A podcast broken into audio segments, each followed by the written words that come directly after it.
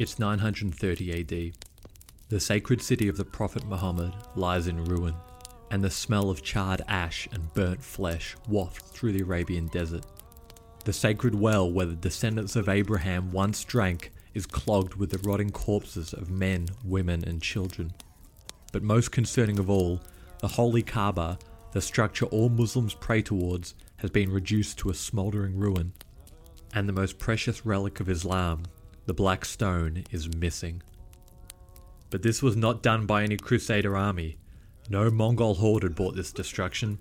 No, this butchery was conducted by a follower of the faith, a fellow brother. This is the story of Abu Tahir al Janabi, the Muslim who sacked Mecca.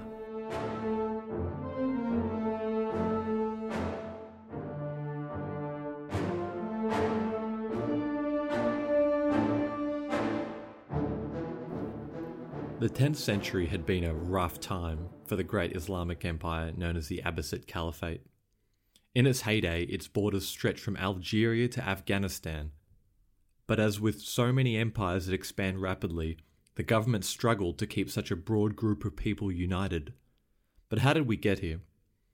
The first Islamic empire, or caliphate, was founded after the death of the Prophet Muhammad in 632, known as the Rashidun Caliphate. Not long after came the Umayyad Caliphate, which was to remain the largest Islamic empire ever. And after the Umayyads came the Abbasid Caliphate, after a revolution. The early Abbasid rulers stabilized the humongous empire. Arts, philosophy, and science flourished in what some call the Golden Age of Islam. But as you know, what goes up must come down. In the 9th century, as caliphs tried to stomp out revolts, they began to rely more and more on slave soldiers and mercenaries whose loyalty was to whoever paid the most. More and more breakaway states, aka emirates, sprang up, with the government too weak to stop them without outside help. We've got a map on our Instagram and website of the Abbasid Caliphate in its heyday and another of when things started to fall apart. And it was into this fragmented world that we begin our story. The Karmatians were basically a breakaway sect of a breakaway sect. They were centered around the far eastern part of Saudi Arabia, near the modern island of Bahrain. The Karmatian faith was very different from mainstream Sunni Islam, followed by the Abbasid Caliphate. The core belief was the idea of waiting for the return of a final prophet or Mahdi, and once he arrived, he would bring with him a new law that would replace Islamic law and bring an end to the world as we know it. According to the Karmatians, every passage in the Quran had two meanings one obvious to the reader, and the other only comprehensible to the enlightened. As an initiate progressed through the ranks, more of the hidden message was revealed to them. This kind of secretive behavior is likely how the sect managed to survive despite Abbasid efforts to crack down on unorthodox beliefs exactly like this. These mystical teachings gained popularity in a few pockets of the outer Islamic world, but it was around the west bank of the Persian Gulf where they found the warmest reception. That's modern western Saudi Arabia next to Bahrain. The province was perfectly situated on the outskirts of the Islamic world, far from the central authority of Baghdad. Here, the ideas were eagerly lapped up by angry, dirt poor peasants who were unhappy with a distant authority taxing them and eager for change. Bernard Lewis, the author of Arabs in History, quotes a poet from this era, which I think captures the vibe of the populace quite well. Quote, By God, I shall not pray to God while I am bankrupt. Why should I pray? Where are my wealth, my mansion, and where are my horses, trappings, golden belts? Were I to pray when I do not own an inch of earth, then I would be a hypocrite. Putting religion aside, the Karmatian teachings came bundled with a flair of, well, what we would call communism. Someone who visited the kingdom in the 10th century remarked that there were no mosques, no taxes, and food was distributed freely. There was no concept of money, and when a transaction did need to take place, a token was provided instead. Personal ownership was also just not a thing. Apart from a sword and some armour, nothing was owned although some more nefarious sources state that women were quote unquote shared as well. But I'll tell you, if you were dirt poor and owned nothing but the clothes on your back, I bet you'd find this lifestyle pretty appealing too. So, to summarize, a large empire begins to break apart into autonomous districts, and a communist leaning mystical offshoot of Sunni Islam begins to put down roots in the Persian Gulf. With me? Cool. Finally, we can start talking about the man himself. Abu Tahir al Janabi, which I will just shorten to Abu Tahir, was born in 906 AD, somewhere in the newly emerging Bahrain state. His father, Abu Sa'id al Janabi, was the founder of the emirate, declaring independence from the Abbasids and slowly expanding its territory while fighting off attempts to reintegrate them back into the fold. Abu Tahir was one of seven children. Usually, this would rule him out of succeeding his father, but not in this case. Sources differ as to whether his father recognized his talents early on or whether he just knocked off his brothers. Whatever the case, he started his reign when he was about 17 years old. I could find no accounts of what he looked like or much about his personality. For reasons you'll find out soon, everyone seemed to just want to forget he existed as soon as he died. Abu Tahir showed both military prowess and religious zeal early on. He brought many small Berber tribes under his banner, and many even adopted the Qarmatian religion.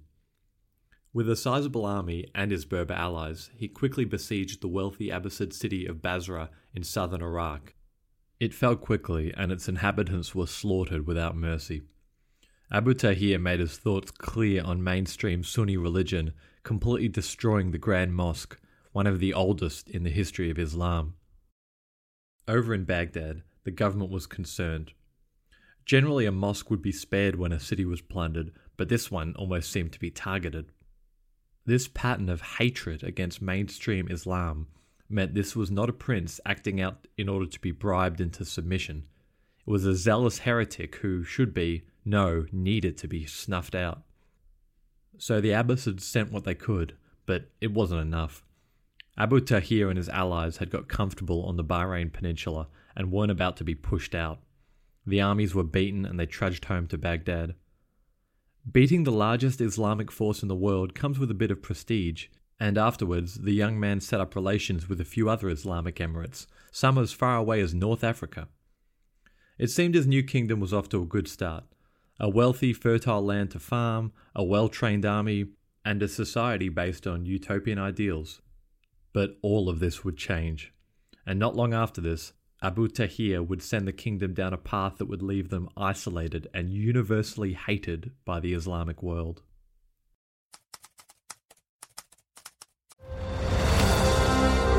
I'm Ken Harbaugh, host of Warriors in Their Own Words, a podcast that presents the unvarnished, unsanitized truth of what we have asked of those who defend this nation.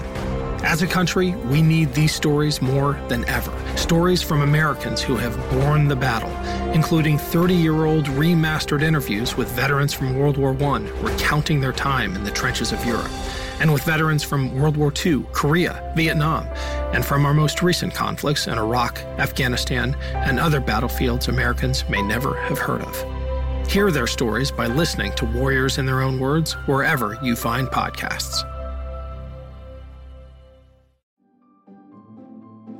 Greetings from Evergreen Podcasts. We're rolling out a listener survey and we want to hear from you.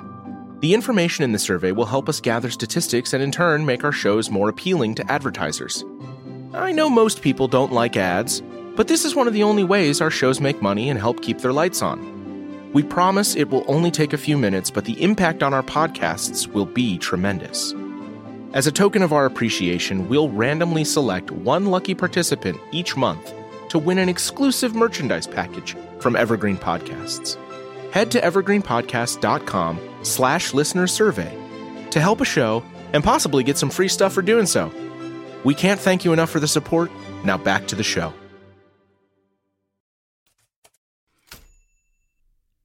In chapter 22, verse 27 of the Quran, it states, Proclaim the Hajj to all people.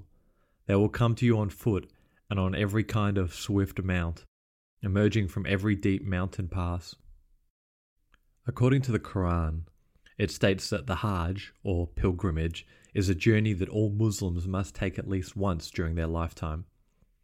The journey commences from anywhere, but always ends at the Kaaba, or House of Allah, in the center of Mecca, the holy city of the Prophet Muhammad. It was seen as a sign of legitimacy for a caliphate to be able to secure the travel route and ensure that all pilgrims arrived safe. The current caliph of the Abbasids was struggling to do this, and as Abu Tahir grew more bold, he pushed further west across the deserts of Arabia. With almost any other Islamic nation, regardless of their disposition towards the Abbasids, murdering the pilgrims along this holy journey would be unthinkable, but the Karmatians weren't like any other Islamic nation. Around 925, Abu Tahir started raiding the stops along the pilgrimage route deep into the Hejaz. That's the west coast of Saudi Arabia, east of the Red Sea. The Abbasid Caliph, overstretched on all of its borders and exhausted from constant internal rebellions, did their best to stop the raids, but they were defeated again and again by Abu Tahir and the Karmatian army. The raids were conducted frequently and with impunity. The Karmatians would sack cities, kill pilgrims, capture prisoners, and then wait to be paid to leave. Pilgrimages to Mecca slowed to a trickle, the citizens rightfully scared for their own safety. While these raids provided loot for the soldiers, they came at a huge diplomatic cost. The world wanted nothing to do with the Karmatians. But if the Muslim world was shocked by these raids, they were about to be disgusted by what was coming soon. While internationally the Karmatians' reputation was in the dirt, internally it was quite the opposite. Abu Tahir had kept a steady flow of money coming in from an already profitable region. His Berber allies were happy, his border was safe, and the religion was slowly spreading. Not only that, but remember when we talked about the Karmatian belief in the return of the Mahdi? The final prophet that would bring the end of the world? Well, it turns out all this time he was closer than they thought. Abu Tahir proclaimed a Persian prisoner that they had in custody was actually the final prophet. Wow, talk about luck. There's not too much known about this guy who became known as Abul Mahdi. He claimed descendancy from the old Persian kingdom and definitely had some leanings towards the old Persian religion of Zoroastrianism. It's equally unclear how Abu Tahir located or decided that this nondescript man was the Mahdi. What is clear, though, is how quickly he regretted his decision to elevate him as such.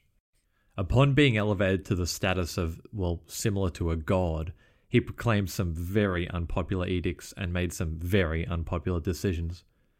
Fire worship, a pillar of Zoroastrianism, was reinstated.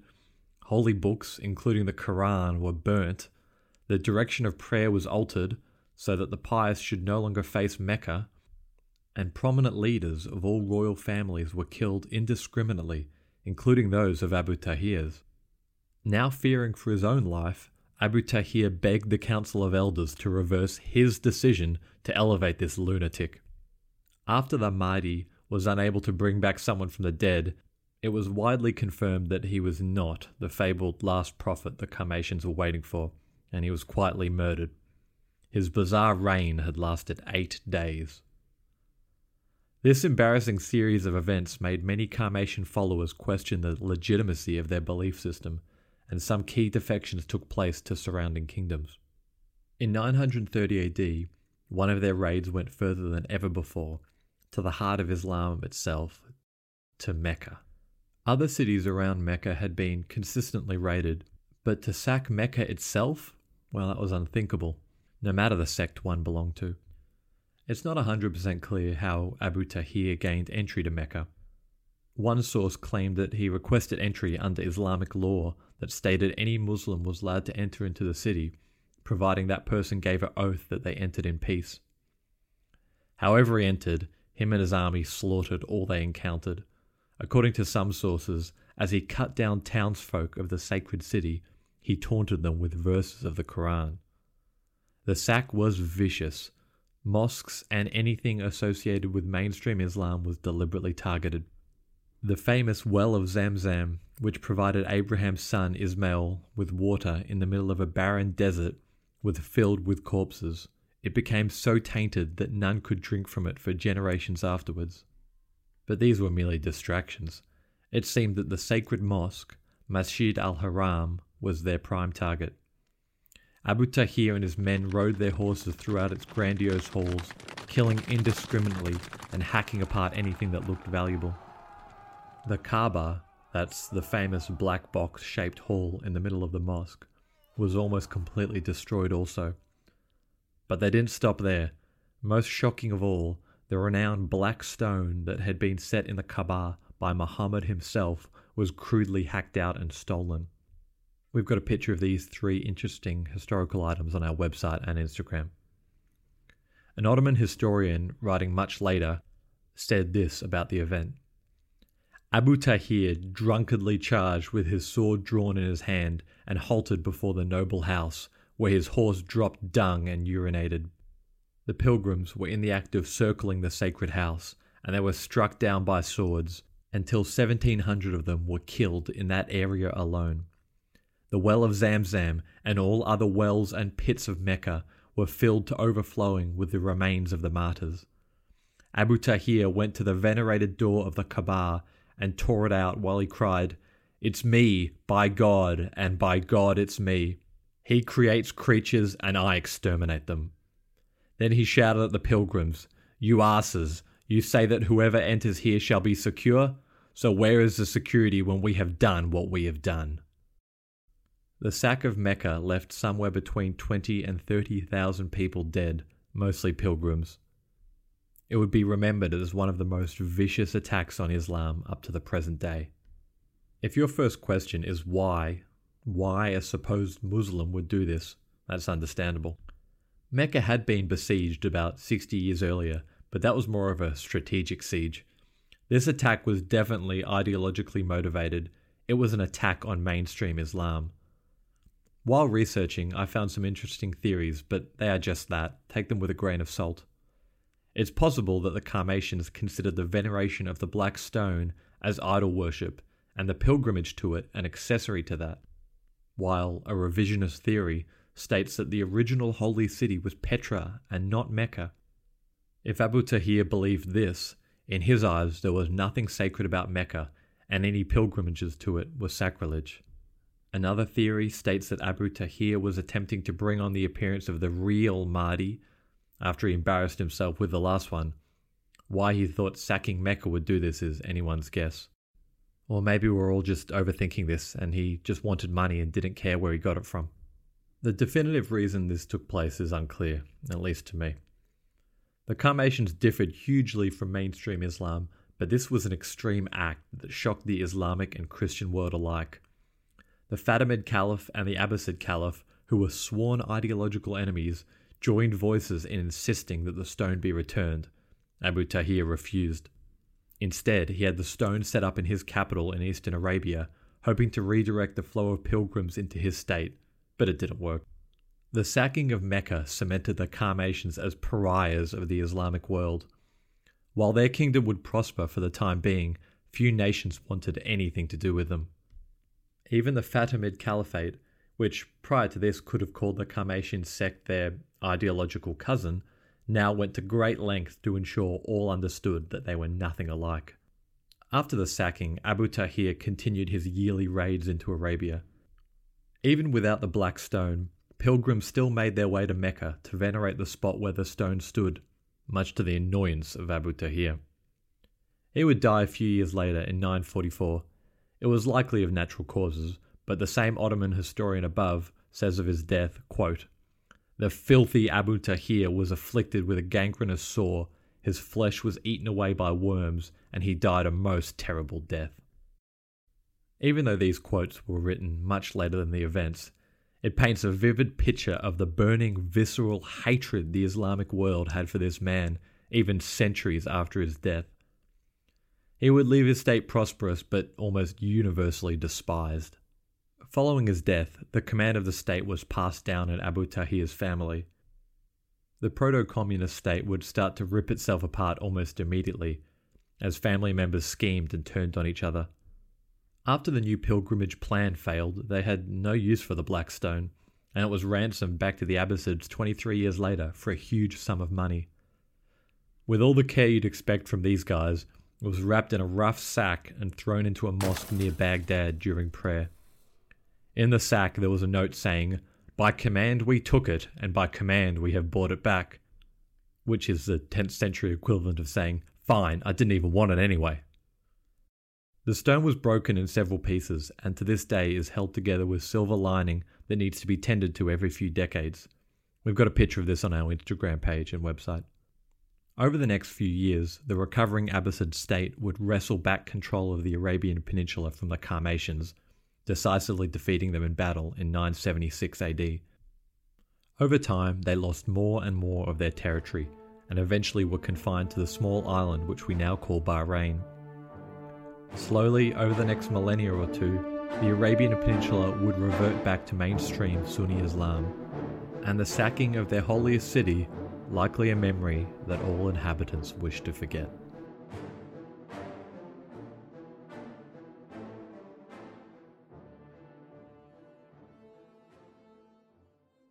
A huge thank you to the show's Patreon supporters Claudia, Tom, Malcolm, and Roll.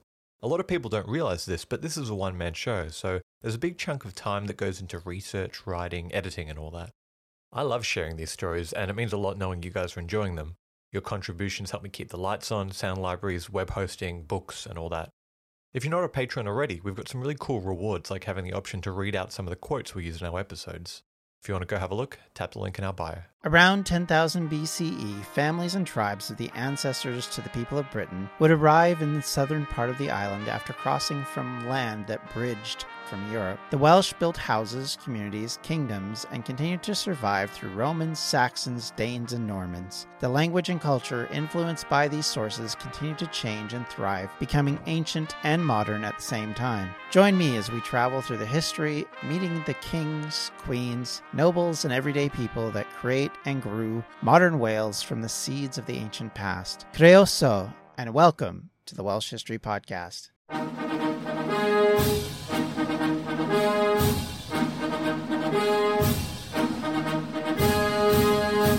We often hear about the individuals who took the oath of office to become the chief executive. But what about the other people who play a role in each administration, or the events that may not be as well known, but that contribute to the reshaping of the office of the American presidency? On the presidencies of the United States, we explore each administration beyond just the person holding the highest elected office in order to better understand the history that brought us to the modern day presidency. I hope you'll join me on this journey through the annals of presidential history. Presidencies can be found anywhere fine podcasts can be found and is a proud member of the Evergreen Podcast Network.